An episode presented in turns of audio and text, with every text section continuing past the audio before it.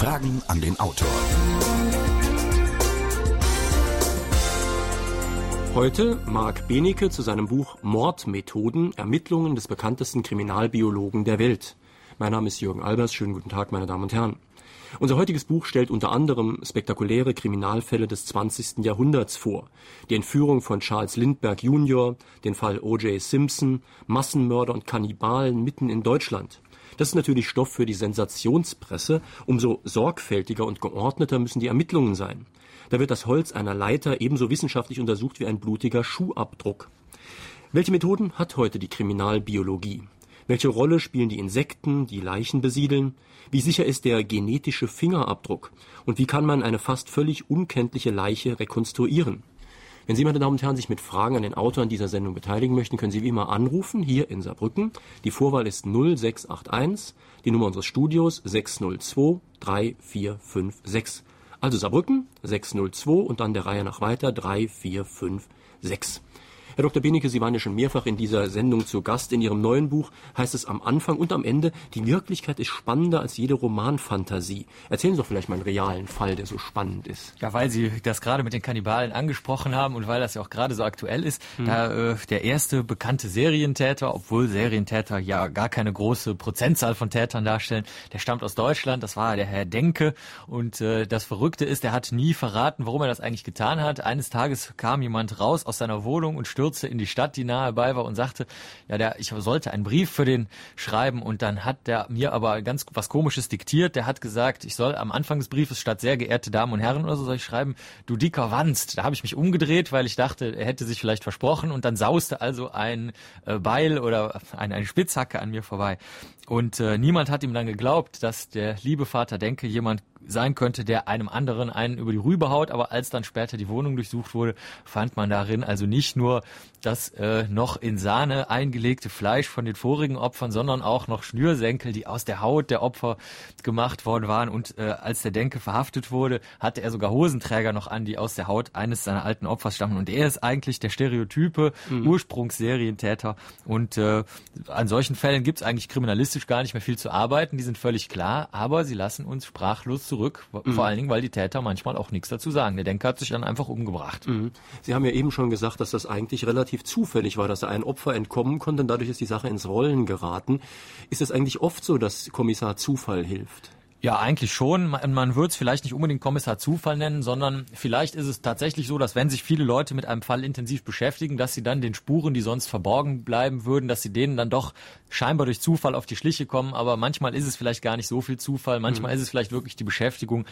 Äh, in dem Buch da äh, Mordmethoden ist es auch so, dass ich einen anderen Fall schildere, wo scheinbar wirklich alles schief geht, wo man aber genauso gut sagen kann, das, was schief geht, das musste schief gehen, das würde heute genauso schief gehen wie vor drei, vier Jahren, als das passiert ist. Andererseits, das, was dann durch Zufall die Tat aufklärt, das würde auch heute die Tat wieder aufklären. Mhm. Also das Gleichgewicht des Schicksals äh, scheint da auf eine etwas bizarre Weise doch immer gewahrt zu bleiben. Mhm. Also jeder, der Krimis liest, weiß, dass es immer sehr stark auf das Motiv ankommt. Also wird immer gesucht, wer hat denn überhaupt ein Motiv? Bei diesen etwas perversen Kannibalen ist das ein bisschen schwer zu entdecken, so ein Motiv.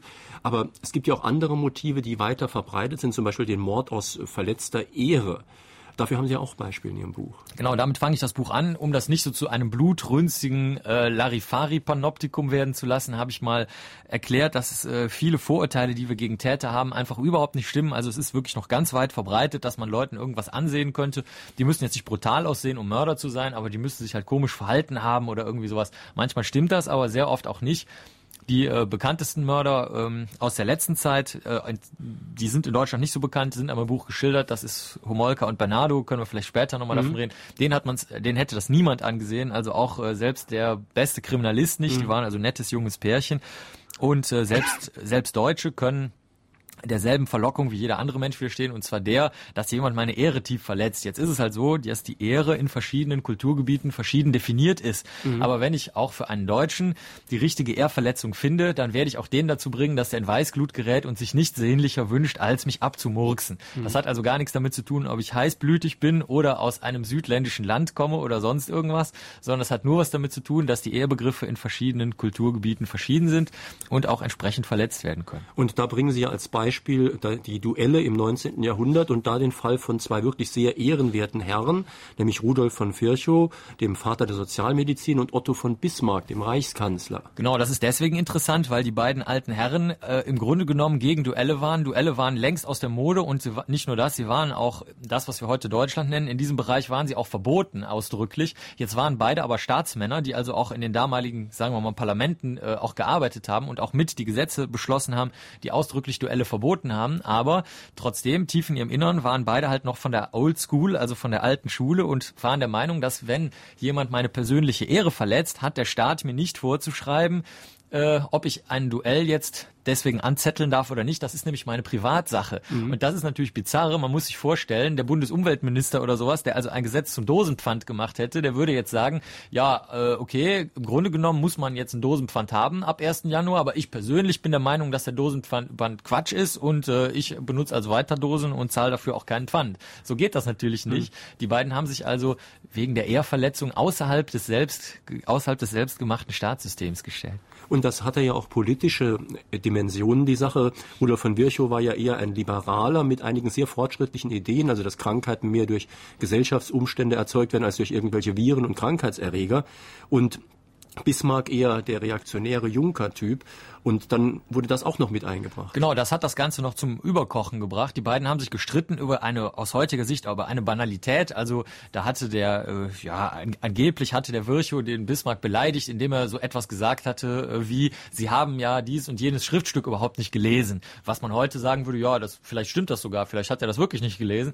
Und äh, das wurde dann aber dadurch, dass sie auch politisch so stark verfeindet waren, wurde das durch die Leute, die hinter den beiden standen, so angestachelt, dass es keinen Weg zurück mehr gab. Das Problem war halt, wenn ein Duell erstmal ausgesprochen war, dann konnte man mhm. das nicht einfach wieder zurücknehmen. Und äh, so hat dieses Politische da mit hereingespielt. Aber letzten Endes ging es vor allen Dingen darum, dass, wenn ich persönlich betroffen bin, in meiner persönlichen Ehre, dann bin ich der Einzige, der über mein mhm. Leben und meinen Tod noch entscheiden kann. Den Staat geht das nichts mehr an. Und was den Bismarck so äh, beleidigt hat, war ja auch, dass ihm Lüge vorgeworfen wurde. Und da hat sich dann der Virchow ganz äh, raffiniert aus der Affäre gezogen. Der hat dann gesagt, Moment mal, also eigentlich war die Entschuldigung ja in meinem Vorwurf schon enthalten, denn wenn der Mann das nicht gelesen hat, kann er ja auch nicht lügen, weil er es dann nicht besser wusste. Genau, der Virchow hat das einzig Intelligente gemacht. Er hat versucht, sich durch ein, eigentlich durch einen Trick, aber man würde heute vielleicht sagen, Diplomatie aus der Affäre zu ziehen. Er wollte sich also wirklich nicht schießen. Die Zeitungen haben sehnsüchtig darauf gewartet, dass die beiden sich jetzt gegenseitig abballern. Das wäre also die, das wäre eine unglaublich sensationelle, so wie die Challenger-Explosion oder der Tod von Kennedy oder so. Das wäre also die schönste Geschichte gewesen. Aber äh, das ging einfach nicht. Also die, die Zeit lief weiter und man konnte nicht zurückfallen in diese alten Zeiten, in der halt Offiziere sich wegen einem gebrochenen Herzen noch eine mhm. Kugel mhm. in den Kopf gejagt haben gegenseitig. Meine Damen und Herren, wir sprechen in Fragen an den Autor heute mit Marc Benecke zu seinem Buch Mordmethoden, ein Buch aus dem Lübbe Verlag, Preis 22 Euro. Sie können Fragen stellen unter 0681 602 3456. Hier ist die erste Frage. Ich habe letztens gelesen in einer Zeitschrift, also im Spiegel, glaube ich, war das, dass in Amerika jemand äh, in einem äh, abgesteckten Feld äh, Leichen liegen hat, ähm, an denen er dann biologisch nachweisen kann, wie weit der Verwesungsstand ist, um damit äh, beispielsweise Tatzeitpunkte zu bestimmen. Jetzt wollte ich fragen, äh, gibt es so eine Art, äh, so eine Forschung auch bei uns hier in Deutschland? Wird sowas hier auch durchgeführt? In Deutschland gibt's das, äh, ja, ich möchte fast sagen, leider nicht. Es ist so, dass Deutsche unglaublich empfindlich sind. Es gibt zwar eine Forschungsstätte, da werden zu verkehrsmedizinischen Zwecken Leichen benutzt, die werden also in Autos gesetzt und dann simuliert man damit Autounfälle. Aber äh, da die Deutschen ihre Autos so lieben, ist das also in Deutschland möglich, aber Verwesung von menschlichen Leichen nicht. Man kann aber natürlich hier in Deutschland auf andere Versuchstiere zurückgreifen. Man nimmt dann halt Schweine. Schweine und Menschen ähneln sich körperlich sehr, sehr stark. Jetzt haben Schweine natürlich keine langen Arme und Beine, das ist der einzige Unterschied, aber ansonsten ist der äh, ist ist kein großer Unterschied. In Amerika ist dieses Forschungsgelände, das äh, wird spaßeshalber, wurde das von einer Krimi-Autorin mal Body Farm genannt. Das heißt aber eigentlich anthropologische Forschungsstelle. die untersuchen eigentlich normalerweise nur, äh, wie alt jetzt dieses und jenes Haus da war, was da und da mal gebaut wurde in Amerika. Äh, das untersuchen anhand von Knochen, aber auch anhand von Holz und so. Und die haben eine kleine Untereinheit und das ist dieses Gelände, wo man menschliche Leichen rauslegen kann. Als ich letztes Jahr da war, in Tennessee ist das, da ist es sehr warm und auch eher trocken. Da war ich ganz verblüfft. Da lagen also nicht drei oder vier Körperspender, also Leute, die vorher wissen, was sie da tun. Die gucken sich das auch vorher an, ähm, die sich dafür spenden, so ähnlich wie hier in Deutschland für die Körperweltenausstellung oder so. Die wissen also auch genau, was sie da tun. Und äh, da lagen richtig viele, also 25 Leichen lagen da an verschiedenen Stellen, unter Beton, äh, unter Büschen. Aufgebahrt und so weiter. Das ist also äh, die Uni selber dort möchte das am liebsten auch loswerden, übrigens das Gelände. Man muss also nicht meinen, dass ganz Amerika das toll fände, aber das Gelände nützt der mhm. Forschung mhm. so viel. War das übrigens das Gelände, das in der Nähe von einem Footballstadion war? Ganz genau. Äh, das, äh, dieses eigentliche Labor ist unten drin, wo die Umkleiden von den Footballspielern sind. Deswegen würde die Uni das auch gerne loswerden. Das ist nämlich das größte Footballstadion da in der ganzen Region. Jeden Samstag kommen da unglaublicherweise, ich weiß, die Zuhörerinnen und Zuhörer werden es nicht glauben, aber 100.000 Zuschauer jeden Samstag, also mehr als in die meisten deutschen Stadien bei, bei der Weltmeisterschaft.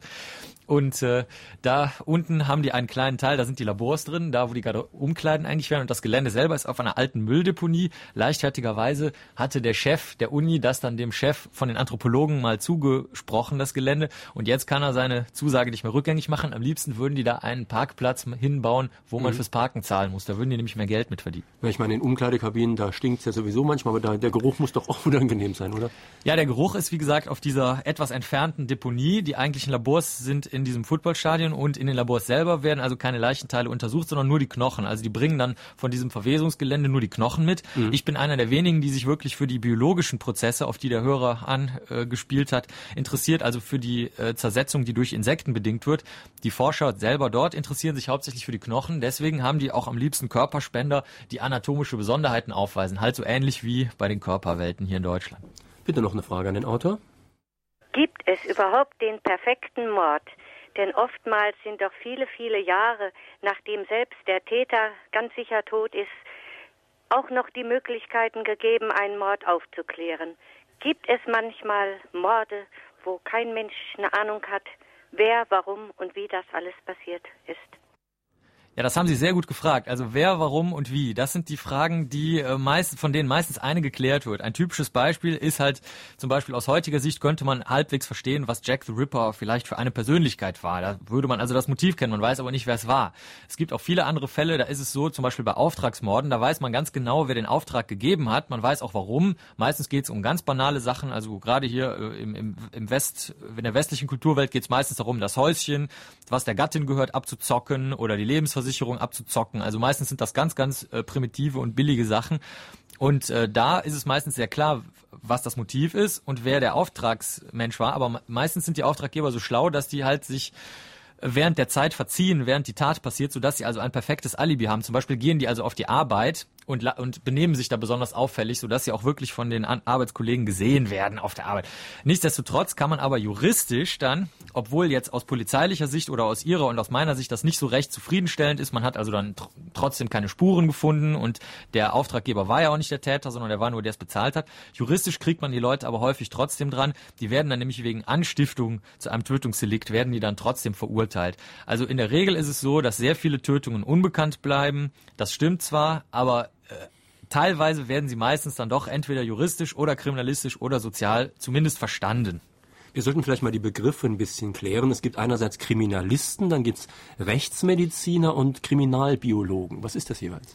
Genau, die Rechtsmediziner, das sind Fachärzte, so ähnlich wie wenn sie halt vom Hausarzt weiterverwiesen werden, dann schickt er sie zum HNO oder zum Frauenarzt oder zum Augenarzt. Das sind also spezialisierte Ärzte, die noch eine fünfjährige Extra-Ausbildung haben. Die Rechtsmediziner haben eine Extra-Ausbildung in der Erkennung von Gewalteinwirkungen auf Menschen. Die können also erkennen, ob man mit einem Telefonbuch geschlagen wurde. Das sieht man von außen meistens nicht, aber wenn man ein bisschen in die tieferen Gewebeschichten guckt, dann kann man das sehen. Die können übrigens auch Lebende untersuchen. Man muss also nicht tot sein, um von einem Rechtsmediziner untersucht zu werden. Dann gibt's die Kriminalbiologen. Mhm. Die Kriminalbiologen, die untersuchen biologische Spuren. So einer bin ich, also zum Beispiel Blut, Haare, Sperma, Speichel, auch das Blutverteilungsmuster in einem Zimmer oder das Zersetzungsmuster, auf das der andere Hörer vorhin angesprochen hat, solche Dinge, das untersuchen wir. Dann gibt's noch reine Kriminalisten, das sind eigentlich Polizisten in Deutschland. Das sind die, die also versuchen zu ermitteln und den Fall zu verstehen. Der Unterschied ist, ich zum Beispiel, ich darf mich nicht dafür interessieren, ob der Täter böse ist oder gut oder was das für einer ist. Das geht mich gar nichts an. Ich bin nur für die Spuren zuständig. Und dann gibt's noch als allerletztes die Kriminologen. Das sind Leute, die haben mit uns eigentlich überhaupt nichts zu tun. Die fragen, wie entsteht eigentlich Verbrechen in unserer Gesellschaft? Äh, was soll man mit Verbrechern machen? Soll man die einsperren oder denen eine elektronische Fußfessel anlegen oder soll man die therapieren oder so? Das sind die vier unterschiedlichen Disziplinen. Ist es zutreffend, dass die meisten Mörder glauben, den perfekten Mord zu begehen? Und wie groß schätzt man die Zahl der Affekttäter?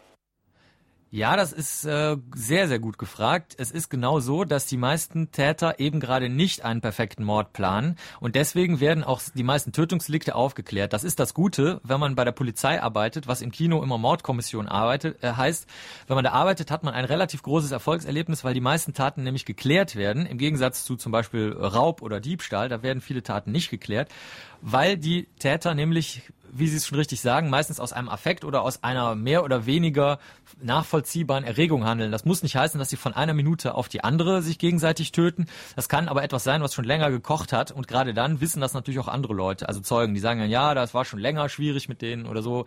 Und äh, deswegen ist da eine sehr hohe Aufklärungsquote. Meistens kennen sich die Leute. Es gibt natürlich auch Mischformen, zum Beispiel ein Raubmord. Da kann es natürlich sein, dass der Räuber den Täter, äh, der, das Opfer überhaupt nicht kennt.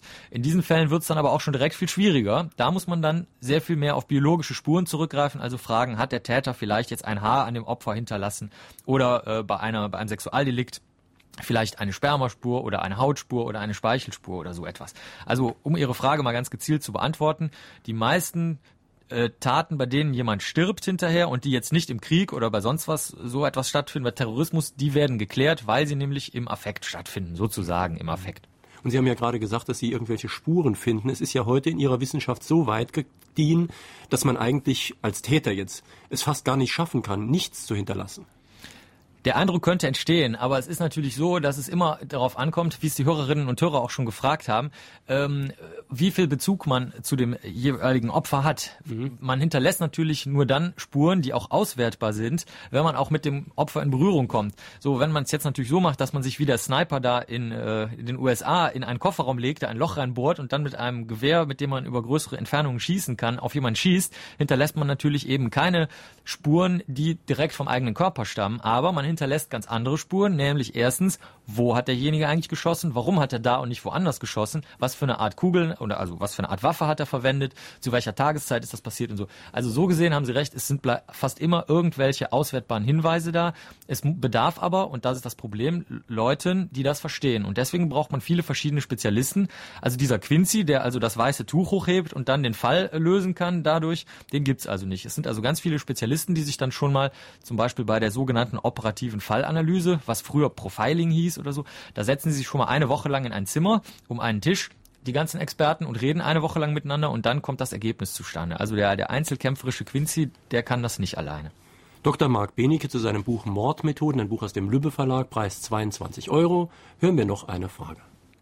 Erstens, wie hoch schätzt man den Anteil derjenigen Morde, die nicht als solche erkannt werden? Und zweitens, wie hoch schätzt man den Anteil derjenigen Morde, bei denen die ermordete Person nicht gefunden wird, abgesehen von staatlich organisierten und politisch motivierten Ermordungen. Erstmal die Anzahl der Opfer, die nicht gefunden werden. Da könnte es sein, dass relativ häufig mal jemand nicht gefunden wird. Äh, das passiert aber hauptsächlich in Ländern, diese so Flächenländern, also früher die Sowjetunion, Kanada und USA insbesondere, aber auch Kolumbien oder so weil es da häufig ist, dass eh viele Menschen verschwinden und in Ländern, in denen es ein sehr geringes Meldewesen gibt, zum Beispiel USA und äh, Kolumbien, da ist es so, dass man auch sehr schlecht nachvollziehen kann, ob jemand nicht einfach nur von zu Hause weggegangen ist, weil er halt meinte, sein Leben müsste sich jetzt ändern und sich einfach woanders niedergelassen hat. Das mhm. kann man nicht einfach prüfen wie in Deutschland. Da könnte man also sich vorstellen, dass eine ziemlich große Anzahl von Menschen, die als vermisst gelten, dass die auch wirklich äh, vielleicht auch tot sind und dann einfach die Leichen nicht gefunden werden, weil sie halt in einem riesigen, unüberschaubaren Waldgelände liegen. Das äh, könnte sein. In Deutschland ist die Erfahrung, dass eigentlich fast jede Leiche gefunden wird, früher oder später insbesondere durch Pilzsammler. Die sind also sehr, sehr umtriebig und finden dann, wenn die Pilzsaison ist, spätestens dann werden die Leichen gefunden. Und in Bereichen, die noch halbwegs städtisch sind oder, oder so äh, am Stadtrand, da sind es die Hundebesitzer. Die, die Hunde laufen dann meistens ohne Leine rum und die finden eigentlich auch so ziemlich jede Leiche. Also in, in Deutschland, Österreich, Schweiz und so ist das unproblematisch.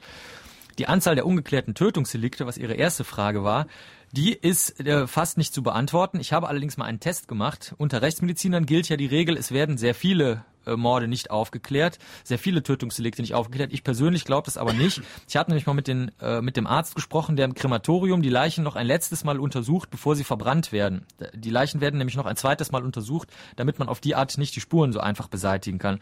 Und der hat mir erzählt, dass in, seiner, in einer großen Stadt in Deutschland dass da in seiner ganzen Arbeitszeit, seit vielen, vielen, vielen Jahren, dass er da nur zwei oder dreimal über ein Tötungsdelikt gestolpert ist, was also nicht entdeckt wurde. Und wenn man das mal als gute Grundlage nimmt für eine Schätzung, dann würde ich sagen, die Anzahl der nicht geklärten Tötungsdelikte ist gar nicht so groß. Das ist aber Das Problem liegt aber woanders. Das Problem liegt darin, wie viele ähm, sehr schwere Straftaten an Lebenden, die das überleben, werden nicht entdeckt. Und das ist das Problem. Sehr viele Frauenärzte und äh, auch Chirurgen und so weiter sind halt nicht geschult darin, scheinbar sehr kleine Verletzungen auf ihre Ursache zurückzuführen. Zum Beispiel, da sagt jemand, ich kann nicht mehr sprechen, ich wurde so stark gewürgt.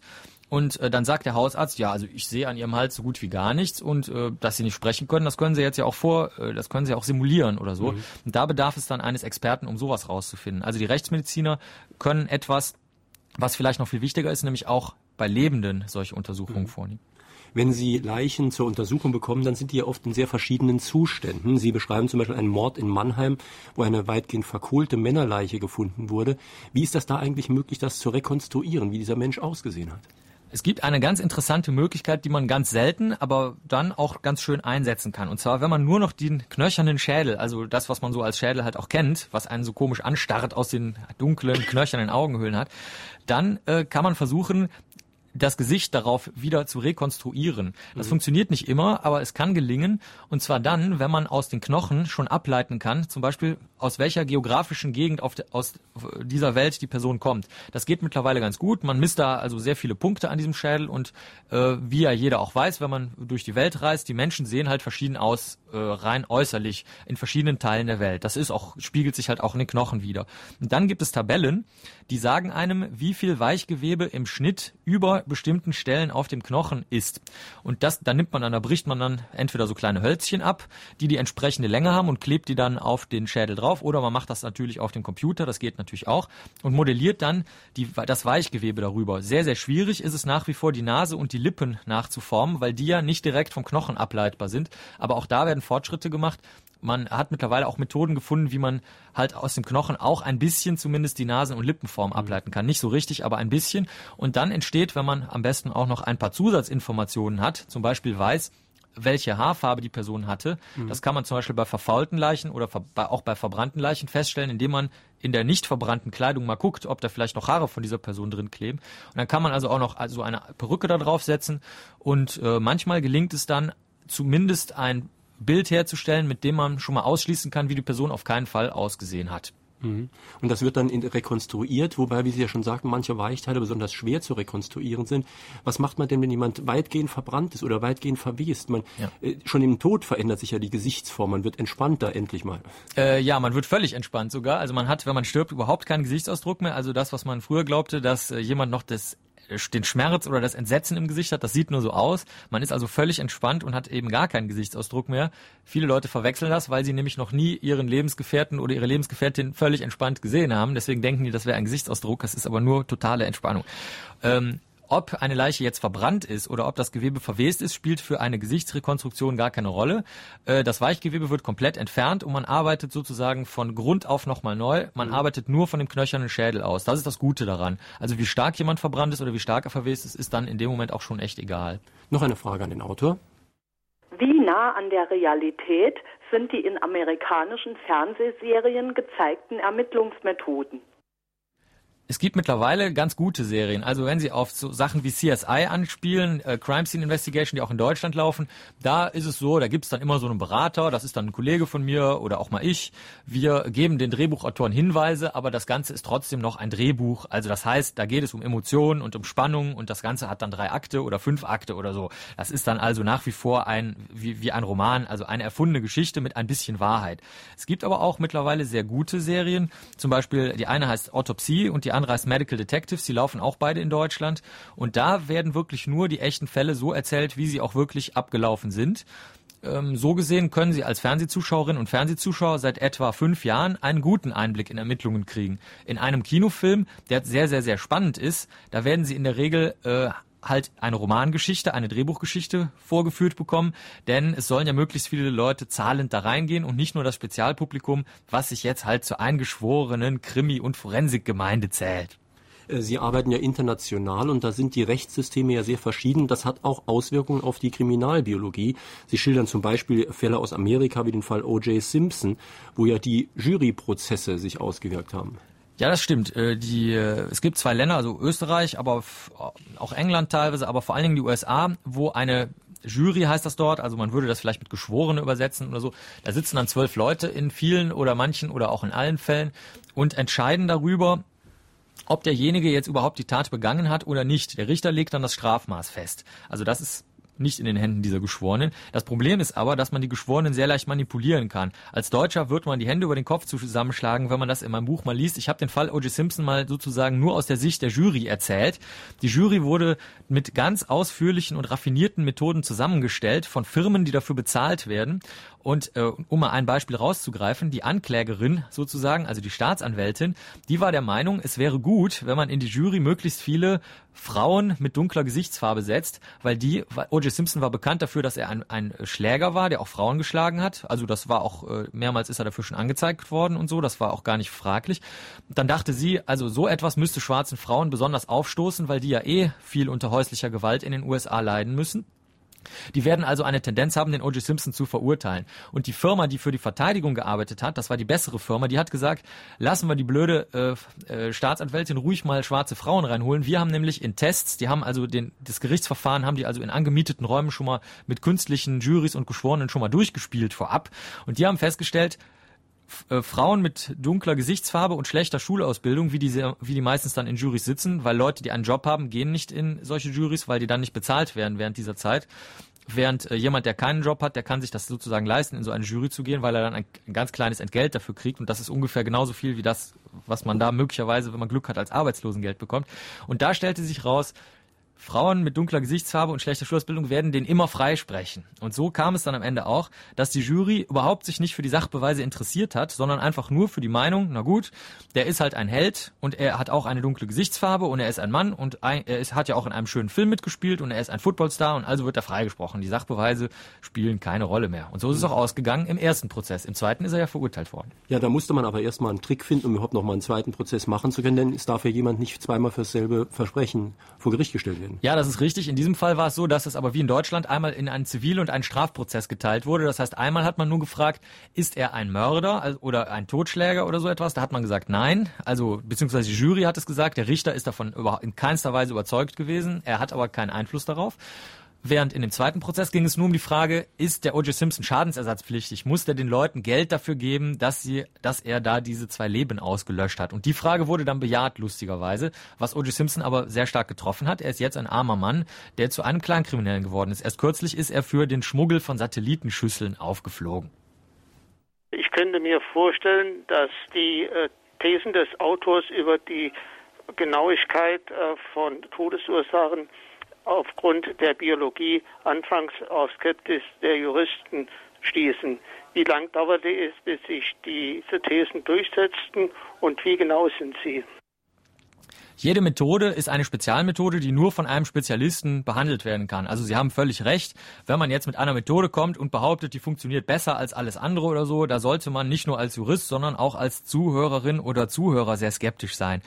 Deswegen ist es so, dass Leute wie wir also die Spezialmethoden vertreten, zum Beispiel Gesichtsrekonstruktion, das ist eine ganz, ganz spezielle Methode, oder auch die Insekten auf Leichen, das ist schon nicht mehr so speziell und viele andere Dinge, äh, das, oder zum Beispiel Leute, die auf Teppichen Schuhspuren sichtbar machen können, nur anhand der äh, Veränderung der elektrischen Ladungen, die sich jetzt da äh, ergeben. Das sind Leute, die unheimlich vorsichtig sind so wie ich. Wir gehen also niemals hin und sagen, wir können irgendwas besser oder wir können einen Fall klären, den jemand anders nicht klären kann, sondern wir alle sagen, wir sind nur ein ganz kleines Mosaiksteinchen in den Ermittlungen. Die echten Chefs, die die Fälle lösen, das sind die Polizisten, die die Entscheidung treffen, das sind die Juristen und wir sind also nur die Techniker sowie ein Optiker, der also meine Brille repariert, wenn sie verbogen ist oder der da halt die Gläser richtig zurechtfeilt, sodass die auch in den Rahmen passen. Dafür sind wir zuständig. Also wir lehnen uns da nie äh, irgendwie groß aus dem Fenster und deswegen haben wir auch sehr schnell das Vertrauen der Gerichte. Vor allen Dingen auch deswegen, weil wir unsere Methoden überprüfbar machen. Wir legen alle Karten auf den Tisch, sagen genau, wie wir es gemacht haben, wann wir was gemacht haben und warum wir das gemacht haben. Und wenn dann zum Beispiel jemand das nicht glaubt, dann sind wir nicht beleidigt, sondern dann sagen wir, das ist kein Problem, hier haben Sie die Akte und Sie können gerne auch jemand anderen beauftragen, der der das halt auch nochmal überprüft. Mhm. Und so funktioniert das. Wie war das denn zum Beispiel beim genetischen Fingerabdruck? Der genetische Fingerabdruck wurde 1985 entdeckt oder erfunden, wie man möchte. Und äh, hat sehr schnell einfach eine Nutzanwendung gehabt. Er wurde ja in England entdeckt und die Engländer und die Amerikaner, die lieben ja die Nützlichkeit. Also alles, was nützlich ist, ist ja gut bei denen. Und deswegen konnte sich die Methode extrem schnell durchsetzen.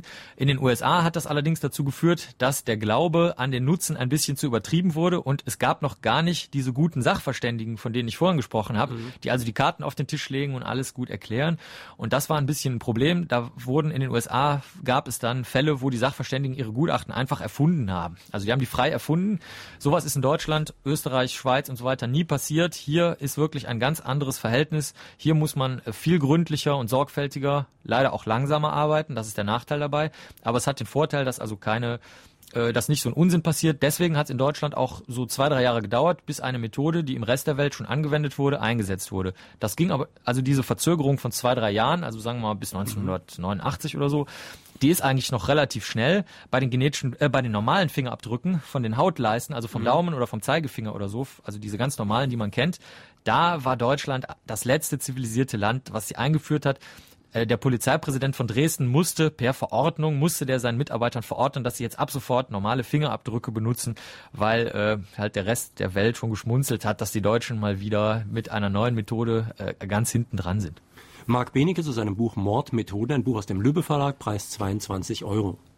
Bleiben nicht viele Morde unentdeckt, weil die zu den Toten gerufenen Ärzte allzu vorschnell natürliche Ursachen als Todesgründe diagnostizieren? Ja, also ich merke schon, diese Frage, die ist unter den Hörerinnen und Hörern, ist die äh, offenbar wirklich eine besorgniserregende. Also es ist so, Sie haben schon recht, auch der Hörer, der vorhin gefragt hat, häufig werden die echten Todesursachen falsch diagnostiziert. Man kann eigentlich sagen, die werden ich will jetzt nicht sagen fast immer, aber sehr, sehr, sehr häufig falsch diagnostiziert. Aber das ist meistens so, dass es ja nur wichtig ist, dass der Arzt, der zur Leiche gerufen wird, feststellt, ist es ein natürlicher oder ein unnatürlicher Tod. Das, was Sie wahrscheinlich in der Zeitung gelesen haben oder im Fernsehen gesehen haben, das bezieht sich auf ein bisschen was anderes, was nicht so schlimm ist. Häufig wird zum Beispiel festgestellt, jemand ist an einem Herzstillstand gestorben. So, da lachen natürlich die Rechtsmediziner drüber, weil die sagen, jeder Mensch stirbt natürlich an einem Herzstillstand. Oder man liest auch schon mal im Totenschein Atemstillstand. Das ist natürlich auch klar. Jeder Mensch stirbt natürlich an Atemstillstand. Das heißt ja, das sagt ja gar nichts über die Krankheit aus. Der die da zugrunde liegt. Aber solange der Arzt richtig feststellt, dass der Tod ein natürlicher Tod ist, also ob das jetzt eine Krebserkrankung oder ein allgemeines Organversagen oder halt eben ein Atem- oder Herzstillstand ist, ist, hat er ja nichts falsch gemacht, dann weiß man zwar nicht, woran die Person wirklich gestorben ist, aber es war zumindest kein falsch als natürlicher Tod diagnostizierter unnatürlicher Tod. Mittlerweile ist es so, dass viele Ärzte ganz gut unterscheiden können, was ein natürlicher und nicht natürlicher Tod ist. Und wenn Sie ankreuzen auf dem Totenschein vermutlich nicht natürlicher Tod, dann guckt auf jeden Fall ein Fachmann, nämlich ein Facharzt oder eine Fachärztin für Rechtsmedizin da drauf. Also so gesehen sind wir in Deutschland eigentlich, ich würde mal sagen, ganz gut abgesichert. Wie weit kommt es denn in Deutschland eigentlich schon zum Einsatz von sogenannten Profilern? Profiler gibt's gar nicht, also nirgendwo auf der Welt. Das ist so eine Legende aus den 80ern, als die äh, Spezialagenten des FBI, die haben sich dann ähm, zur Ruhe gesetzt und haben dann Bücher geschrieben mit Erlaubnis des FBI und haben dann halt so eine bisschen glorifizierende Lebensrückschau gemacht. Es waren halt Rentner, die so über ihr Leben geschrieben haben. Heutzutage funktioniert das anders. Ich hatte das ganz vorhin schon mal ganz kurz erwähnt, das Wort. Das heißt heute operative Fallanalyse in Europa. Da setzen sich einfach Experten zusammen und gucken sich den aktuellen Ermittlungsstand an, setzen sich um einen Tisch und ähm, betrachten mal, was man bisher über den Fall weiß und fragen dann zum Beispiel, durch welche Tür muss der Täter gekommen sein? Oder äh, durch welche Tür ist der Täter wieder rausgegangen? Oder muss der Täter vielleicht im selben Haus gewohnt haben und ist keineswegs von draußen gekommen? Solche Fragen beantworten die heute. Die, das, was Sie so kennen aus dem Krimi, dass man also in die Seele des Täters eindringt oder in die Psyche des Täters eindringt, das gibt es gar nicht. Das gibt es also weder in den USA noch sonst wo. Das ist also eher so eine Idee, die mal in den 80ern es gab und äh, die, die einfach nur, das war eine Hoffnung und ein Wunsch von diesen FBI-Spezialagenten und heute hat sich das in eine sehr handfeste und praktische Polizeimethode verwandelt. Man würde das in der Psychologie vielleicht Supervision nennen. Das heißt, man setzt sich einfach nochmal zusammen und guckt sich nochmal alles konzentriert ein paar Tage lang an und äh, ohne halt von außen beeinflusst zu werden. Sie haben ja eben schon angesprochen, dass wir immer versuchen, in die Seele der Täter zu gucken. Und wir bilden uns ja ein, wir hätten sowas wie Lebenserfahrung. Wir könnten so irgendwie sehen, der sieht schon so heimtückisch aus, der sieht aus, dem würde ich einen Mord zutrauen, dem würde ich keinen zutrauen. Aber Sie haben in Ihrem Buch ja einige sehr spektakuläre Fälle, wo das absolut nicht gestimmt hat. Ja, genau. Das erste Beispiel hatten Sie, Herr Albers, ja auch schon angesprochen, dass es, äh, wenn man die Ehre einer Person verletzt und man kann die Ehre jeder Person auf diesem Planeten verletzen, das ist aber kulturbedingt. Mhm. Also meinetwegen mich beleidigt vielleicht nicht dasselbe, was jetzt ein, ein Menschen aus äh, Südeuropa oder Nordeuropa oder USA vielleicht, aber trotzdem dann kann jemand, der auch völlig normal aussieht und auch wirklich völlig normal ist, also nicht nur normal aussieht, halt auch zu einem Gewalttäter werden. Man muss halt nur die richtige Seite da anklingen lassen. Umgekehrt kann es aber auch sein, dass die Leute wirklich unauffällig äh, sind und sich zum Teil auch in ihrer Unauffälligkeit tarnen. Das ist sehr häufig bei diesen Serientätern der Fall, denn sonst wären sie ja keine Serientäter. Wenn sie nicht so unauffällig wären, dann würden sie ja schon viel früher auffallen, dann würde es auch keine Serie geben. Die Serientäter, die wir kennen, die sind meistens deswegen so unauffällig, weil die meistens relativ gut sozial angepasst sind. Das heißt, das sind so entweder Schwiegermutters Lieblinge, die also immer helfen, den Müll mit runterzutragen, ansonsten aber total sozial isoliert sind. Aber die Leute in, zum Beispiel in einem Wohnhaus, die leiten jetzt daraus ab, wenn einer mir hilft, den Müll runterzutragen, dann muss er auch sonst ein netter Mensch sein. Das stimmt aber nicht. Das muss also überhaupt nicht der Fall sein. Sie haben ja da einen 17-fachen Mörder, der als ein ordentlicher Mensch galt. Ne? Ja, genau. Also und dieses dieses ordentliche, das ist zum Beispiel auch so eine Sache. Es, bei den Serientätern fällt, ich, ich kenne auch einen, der hat 200 über 200 Kinder zum Beispiel getötet. Der ist äh, auf der Oberfläche sehr ordentlich zum Beispiel. Und wenn man zu dem nach Hause gekommen wäre, wäre das hätte man vielleicht gesagt, ja gut, ganz normale Wohnung, relativ aufgeräumt. Aber wenn man mit ihm mal länger redet redet, merkt man halt, dass ganz in der Tiefe, dass da ein totales Chaos und eben die Hölle schlummert. Der kann sich also überhaupt nicht richtig konzentrieren und auch Sachen, die ihn selber interessieren, auf die kann er sich selber nicht konzentrieren, obwohl er es gerne möchte. Nur so lange hat halt nie einer mit ihm geredet und das ist das große Problem an der Sache. Kann man einen Mord noch nachweisen, wenn die Leiche eingeäschert wurde? Zum Beispiel durch diese DNA-Analyse. Wenn eine Person bei relativ hoher Temperatur, wie sie vorgeschrieben ist, in Zentraleuropa eingeäschert wird, sodass also wirklich nur noch so eine ein bisschen Asche übrig bleibt und größere Knochenstücke, die dann aber meistens mit der Knochenmühle noch zermahlen werden, dann bleibt da keine Möglichkeit mehr, äh, zum Beispiel genetische Fingerabdrücke sinnvoll davon zu machen. Man kann es zwar versuchen, aber man wird zum Beispiel Spuren, zum Beispiel ein Haar oder Sperma oder eine Hautzelle, die ein Täter jetzt hinterlassen hat an der jetzt toten und eingeäscherten Person, die wird man auf gar keinen Fall mehr finden. Es gibt aber andere Möglichkeiten, zum Beispiel wenn die Polizei und die Rechtsmediziner sehr, sehr viele Fotos und sehr, sehr viele Untersuchungen im Vorfeld gemacht haben, dann hat man vielleicht in der Akte einen Hinweis schlummern, den man erst ein oder zwei oder zehn oder hundert Jahre später versteht. Jack the Ripper ist so ein Beispiel. Wenn da wesentlich bessere Tatortaufnahmen und rechtsmedizinische Untersuchungen gemacht worden wären, dann könnten wir heute wahrscheinlich sehr gut prüfen, wer von diesen drei oder vier möglichen Tätern am besten in Frage kommt. Mhm. Also das ist aber eine reine ähm, äh, das ist eine reine Metho Frage der, der Gründlichkeit. Und in Deutschland würde ich mal sagen, sind die Leute so gründlich, dass auch, wenn die Asche eigentlich nicht mehr zu verwenden ist, dass man dann häufig in den Akten noch die notwendigen Hinweise findet. Allerdings, um es mal ganz konkret zu beantworten, wenn Sie den Verdacht haben, dass eine Person getötet wurde und Ihnen das aber kein Mensch glaubt, also der Staatsanwalt und die Polizei Sie alle nur auslachen, dann sorgen Sie dafür, dass die Leiche nicht verbrannt wird, denn man kann also auch noch wirklich zehn Jahre später eine Person wieder aus der Erde herausholen und dann die Untersuchung von vorne beginnen lassen. Zum Beispiel manche Gifte, aber auch Spuren, die der Täter vielleicht hinterlassen hat, die kann man vielleicht mit einer neuen Methode dann noch äh, finden. Ein Fall in Ihrem Buch, der mich besonders beeindruckt hat, ist der des Ozeanfliegers Charles Lindbergh, dessen kleiner Sohn entführt und getötet wurde. Und da zeigen Sie in Ihrem Buch ja auch, dass es ganz verschiedene Richtungen gab, in die man denken konnte. Das ist sehr richtig. Äh, ich habe sehr oft Fälle, dass mich Privatpersonen bitten, noch einen Fall sich nochmal gründlich anzugucken. Da sind die also der Meinung, dass, äh, wie ich das gerade vorhin schon gesagt habe, die Polizei einfach ihnen nicht geglaubt hat. Und sie sind aber der Meinung, dass etwas völlig anderes passiert ist. Manchmal stimmt das überhaupt nicht. Manchmal bilden sich die Leute das nur ein aus Selbstschutz weil sie halt denken, mein Sohn oder meine Tochter oder so, das war nicht so eine, wie sie sein musste, wenn das alles stimmt, was die Polizei da annimmt. Manchmal stimmt's aber auch. Da sind wirklich ganz merkwürdige, ja, da, da ist, sind manchmal die Ermittler ein bisschen blind auf einem Auge. Das passiert zwar nur ganz, ganz, ganz selten, aber kommt schon mal vor. Und so ein, äh, solche Fälle passieren dadurch, dass man manchmal sich eine Meinung von einem äh, tja, von einer sozialen Lage bildet, die nicht stimmt und die Jahrzehnte später anders bewertet wird. Der, Oze der Ozeanüberflieger, also Atlantiküberflieger, der erste Lindberg, der war so ein Fall. Sein kleines Kind war eines Tages aus dem Haus verschwunden und die verweste Leiche wurde dann etwas abseits gefunden. Ich kann den Fall jetzt nicht ausführlich erzählen. Der ist spannender als jeder Krimi, verspreche ich Ihnen. Der ist auch in dem Buch drin, können Sie sich also gerne durchlesen. Aber das Verrückte daran ist, damals hat nicht eine einzige Sekunde irgendjemand daran gedacht, dass eventuell der Vater selber sein Kind beiseite geschafft haben könnte. Daran wurde niemals gedacht, er war der größte Held der damaligen Zeit in äh, Nordamerika, als er auf dem Flughafen gelandet ist in Frankreich. Also er ist von Amerika nach Frankreich geflogen. Ähm, da haben die, äh, sogar die Europäer, haben die Flughafen, den Flughafenzaun umgerannt und sind auf die Flugbahn gestürzt und hätten ihn fast erdrückt, wenn die Polizei ihn nicht da rausgeholt hätte. Also so ein großer Held war er. Und deswegen konnte psychisch einfach niemand annehmen, dass er sowas Böses tut, wie sein eigenes Kind umbringen. Viele Jahre später, nämlich das Ganze spielt Anfang des Jahrhunderts, und viele Jahre später, nämlich so in 1980, 85 rum, haben zwei Rechtsanwälte sich mal zusammengesetzt und mal ein dickes Buch darüber geschrieben, wie es eigentlich wäre, wenn er der Täter wäre und legen ganz überzeugend dar, dass er nur der Täter sein kann.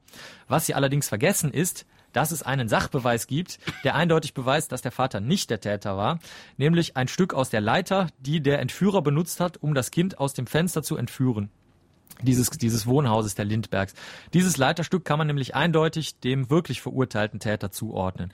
Aber nichtsdestotrotz ist es sehr, sehr, sehr interessant, dass also das, was jeder heutige Polizist machen würde, auf jeden Fall auch die Eltern zumindest äh, mit einbeziehen würde in die Überlegungen, dass das damals nicht gemacht wurde. Mhm. Und äh, wir würden, heute würden wir sagen, ja, heute, das war damals, heute kann es das nicht passieren, aber wer weiß, wie die, sich die Gesellschaft in 100 Jahren entwickelt, dann, wenn wir in 100 Jahren noch leben würden, dann würden wir vielleicht über uns selber lachen, so wie wir heute denken und ja, mhm. arbeiten.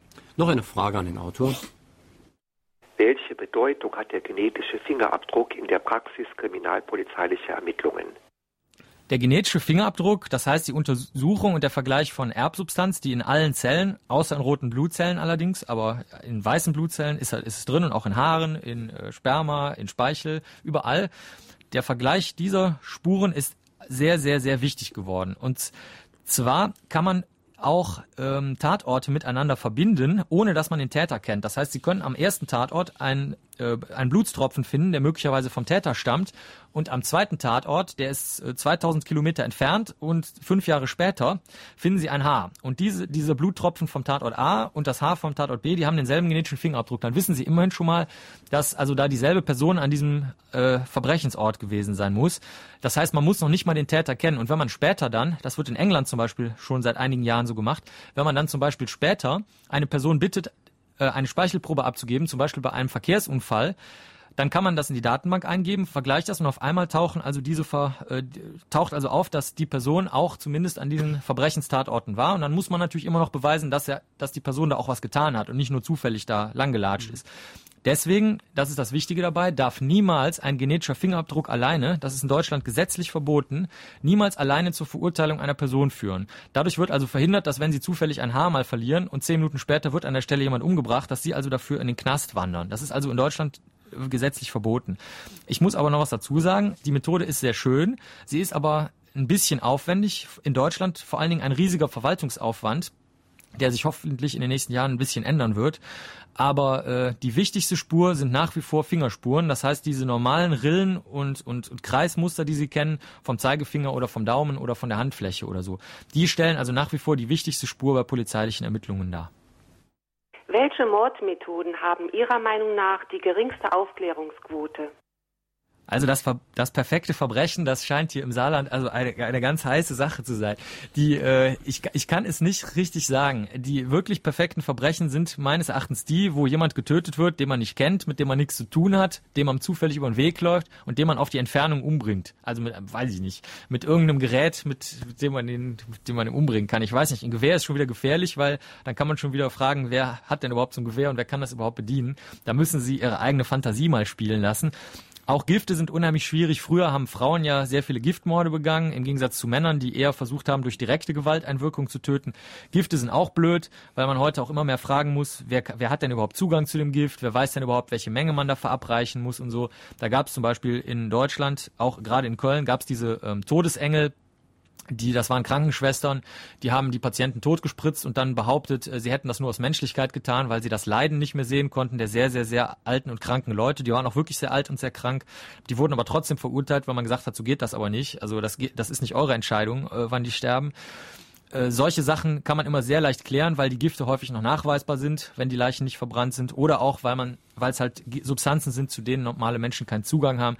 Also so, es gibt keine, man kann eigentlich nicht sagen, dass es bestimmte Verbrechensformen sind, die weniger aufgeklärt werden als andere. Was mhm. hilft ist, wenn sie besonders eine besonders unauffällige, liebe Person sind. Das kann ihnen eventuell mit sehr, sehr viel Glück helfen. Sie müssen aber eins oder sie dürfen eins nicht vergessen, die Kriminalisten, also die Polizei, die sind alles andere als blöd. Und selbst wenn sie das unschuldigste, blauäugigste äh, Mädchen mit Zöpfen sind und auf unschuldig spielen und der Polizist wirkt auch unheimlich sympathisch auf sie, dann dürfen sie nicht meinen, dass der sich von ihnen foppen lässt. Und das ist das große Problem. Selbst wenn der Mord technisch perfekt ausgeführt ist, ohne Spuren zu hinterlassen, sie persönlich werden mit höchster Wahrscheinlichkeit unter der Last ihrer Tat zusammenbrechen. Entweder bringen sie sich dann selbst um eines Tages oder sie werden zum Säufer oder sie gestehen es einfach, weil sie es endlich von der Seele haben wollen. Meine Damen und Herren, drei, die heute hier angerufen haben in Fragen an Autor, bekommen demnächst vom Lübbe Verlag ein Buch von Marc Benecke, Mordmethoden, Ermittlungen des bekanntesten Kriminalbiologen der Welt, Ladenpreis 22 Euro. Heute sind das Susanne Griese aus Saarwellingen, Karl-Heinz Herbst aus Siegen und Heiko Jakobs aus Saarbrücken. Noch ein Anruf bitte. Ist es nicht so, dass der perfekte Mord oftmals innerhalb der Familie stattfindet? Es ist doch oft so, dass auf den Friedhöfen Leute liegen, deren Zeit eigentlich noch nicht gekommen ist. Ich denke vor allen Dingen an Leute, die ähm, schon längere Zeit krank waren oder die ein Pflegefall waren. Und es ist doch bekannt, dass hier in Deutschland die Leichenschau so mangelhaft durchgeführt wird und dass es hier in Deutschland auch viel zu wenige Obduktionen gibt. Ja, wissen Sie, ich, ich, ich sehe das ja nun alles live. Ich muss Ihnen sagen, ich, hab, ich arbeite in vielen Ländern. Vietnam, Philippinen, Kolumbien, Nordamerika, also Kanada und USA. Ich habe viel gesehen und das deutsche System ist mit Sicherheit eins der allerbesten, die es auf der ganzen Welt gibt. Jetzt hat das natürlich seine Mängel und Deutsche sind ja auch ähm, sehr groß da drin, Mängel aufzudecken und anzuprangern.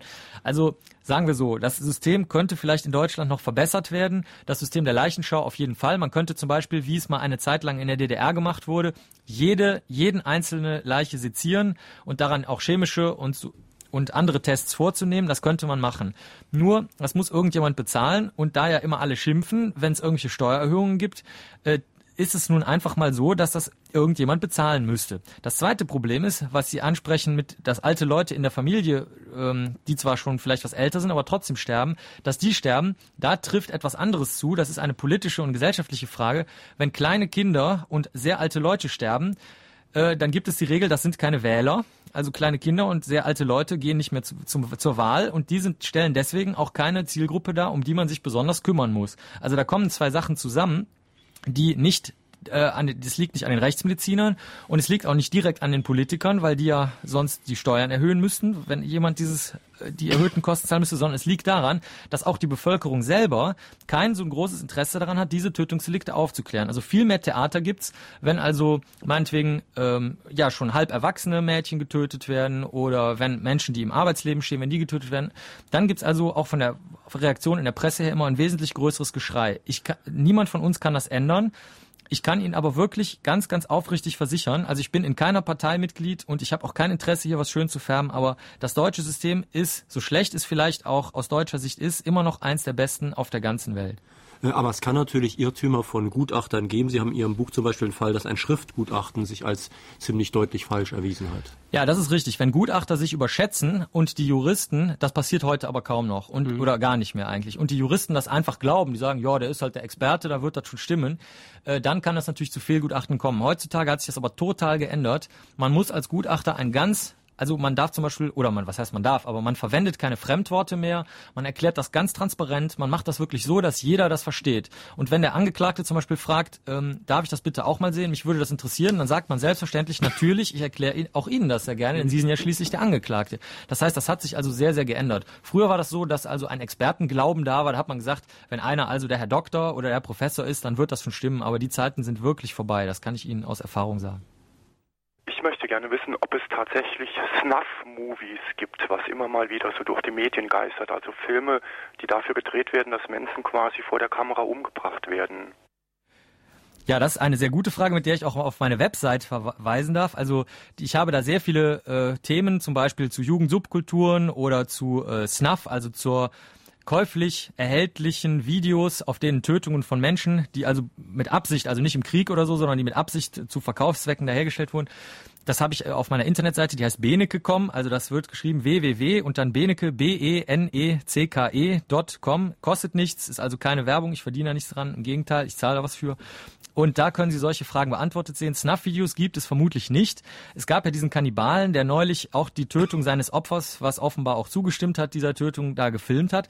Das zählt aber nach kriminalistischer Definition, der müssen Sie sich natürlich nicht anschließen, zählt das aber nicht als Snuff-Video, weil ein Snuff-Video hergestellt werden soll, um es zu vertickern, also um es irgendwie zu verkaufen. Und wir kennen keinen Fall, auch nicht einen grausamen Fall aus Kanada, wo auch die Tötung von jugendlichen Opfern gefilmt wurde, sehr, sehr grausame Tötungen. Ähm, auch die sind niemals in den Handel gelangt. Der Grund ist der, dass das für die Täter so gefährlich ist, diese Videos weiterzugeben, dass sie halt auf keinen Fall das Risiko eingehen, die auf den Markt zu bringen. Meistens filmen die das halt für sich selber und vielleicht noch für den Partner, der das Verbrechen mitbegangen hat. Aber auch hier muss man sagen, es gibt einen Fall, der heißt, der wurde von zwei Menschen in Kanada begangen. Bernardo hieß der Mann und Tumolka hieß die Frau, ist auch in dem Buch Mordmethoden drin. Da haben die am Ende sogar die Videos voreinander versteckt, weil sie sich nämlich nicht mehr mochten am Ende und sogar der eigene Mittäter, also der eine hatte vor dem anderen Angst, dass er damit zur Polizei geht mit den Bannern. Also meiner Erfahrung nach, wir haben mehrere Leute geguckt, ein Horrorfilm, Regisseur hat danach geguckt und ich als Kriminalist habe danach geguckt und ein Kollege in den USA hat danach geguckt. Wir haben alle trotz intensivem Suchen kein einziges Snuff-Video gefunden. Die, die sie aus dem Internet vielleicht schon mal geschickt bekommen haben, voller Entsetzen von einem Bekannten, so eine ein bis drei sekündige Sequenz. Das sind eindeutig Fälschungen. Das kann man zwar als normaler Mensch nicht sehen, aber die Kriminaltechniker, die können Ihnen erklären, warum das so ist. Oder rufen Sie mich an, dann erkläre ich Ihnen das. Noch eine letzte Frage an Marc Benecke.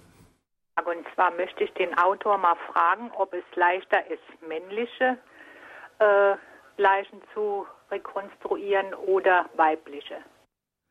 Also wenn Sie ein Gesicht rekonstruieren wollen, die Methode ist ja eh sehr schwierig, die funktioniert ja eh nicht immer, aber wenn sie äh, möglicherweise funktioniert, ist es egal, ob Sie einen Mann oder eine Frau rekonstruieren. Da gibt es ganz viele Listen und Tabellen, in denen steht halt getrennt für Männer, für Frauen, für Leute aus Südeuropa, für Leute aus Nordeuropa, für Leute aus dem asiatischen Raum und so weiter und so weiter.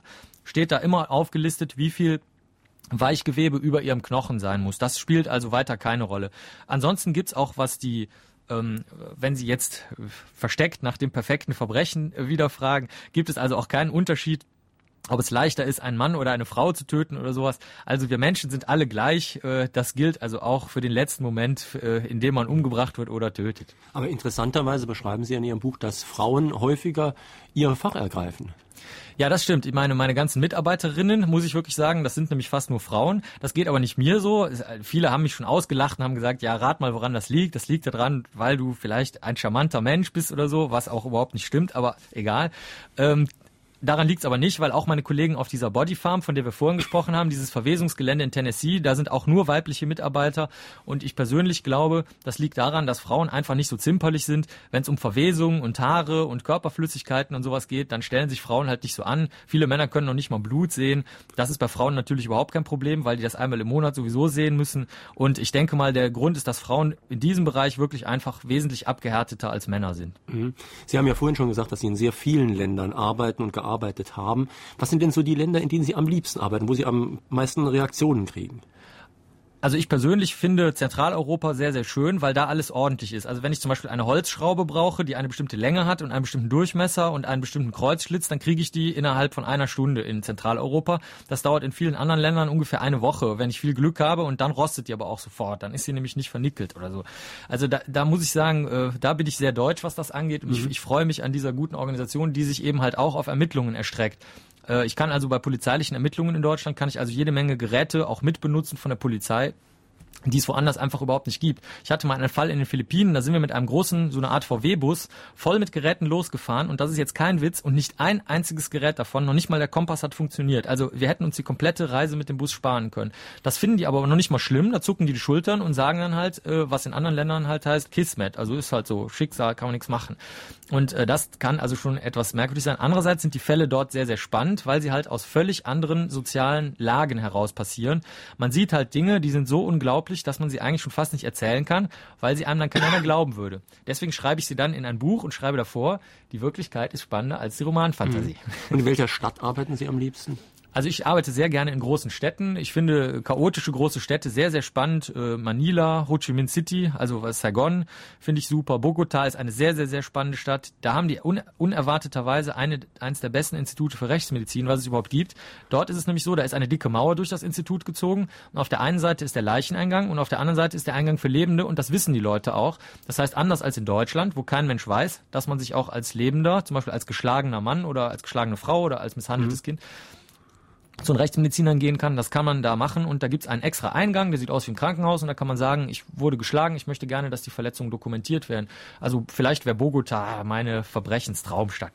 Meine Damen und Herren, in Fragen an den Autor war das heute Marc Benecke zu seinem Buch Mordmethoden, Ermittlungen des bekanntesten Kriminalbiologen der Welt, ein Buch aus dem Lübbe Verlag, Preis 22 Euro. Am kommenden Sonntag ist unser Autor Gerhard Dampmann. Er hat ein Buch geschrieben, Gebrauchsanweisung für Japan. Gerade Ende des äh, vergangenen Jahres ist ja eine saarländische Wirtschaftsdelegation in den fernen Osten gefahren, um Beziehungen zu knüpfen. Und wir haben ja lange Jahre immer Japan als Vorbild hingestellt bekommen. Das ging dann ein bisschen weniger, seit es dort auch eine Wirtschaftskrise gibt. Aber wir müssen uns natürlich fragen, kann man diese fremde Kultur überhaupt verstehen? Ist zum Beispiel die Jugend dort auch so amerikanisiert wie bei uns oder setzen sich doch noch Traditionen fort? Was unterscheidet japanische Institutionen von deutschen? Das also das Thema in Fragen Auto am kommenden Sonntag. Gerhard Dampmann, Gebrauchsanweisung für Japan, ein Buch übrigens aus dem Piper Verlag. Ich hoffe, Sie schalten auch dann wieder ein, bleiben unserer Sendung treu. Äh, bedanke mich jetzt bei Marc Benecke, dass er den Weg von Köln hierher gefunden hat, wünsche Ihnen noch einen schönen Sonntag und hoffe, dass Sie am nächsten Sonntag auch wieder einschalten. Schönen Tag wünscht noch Jürgen Albers.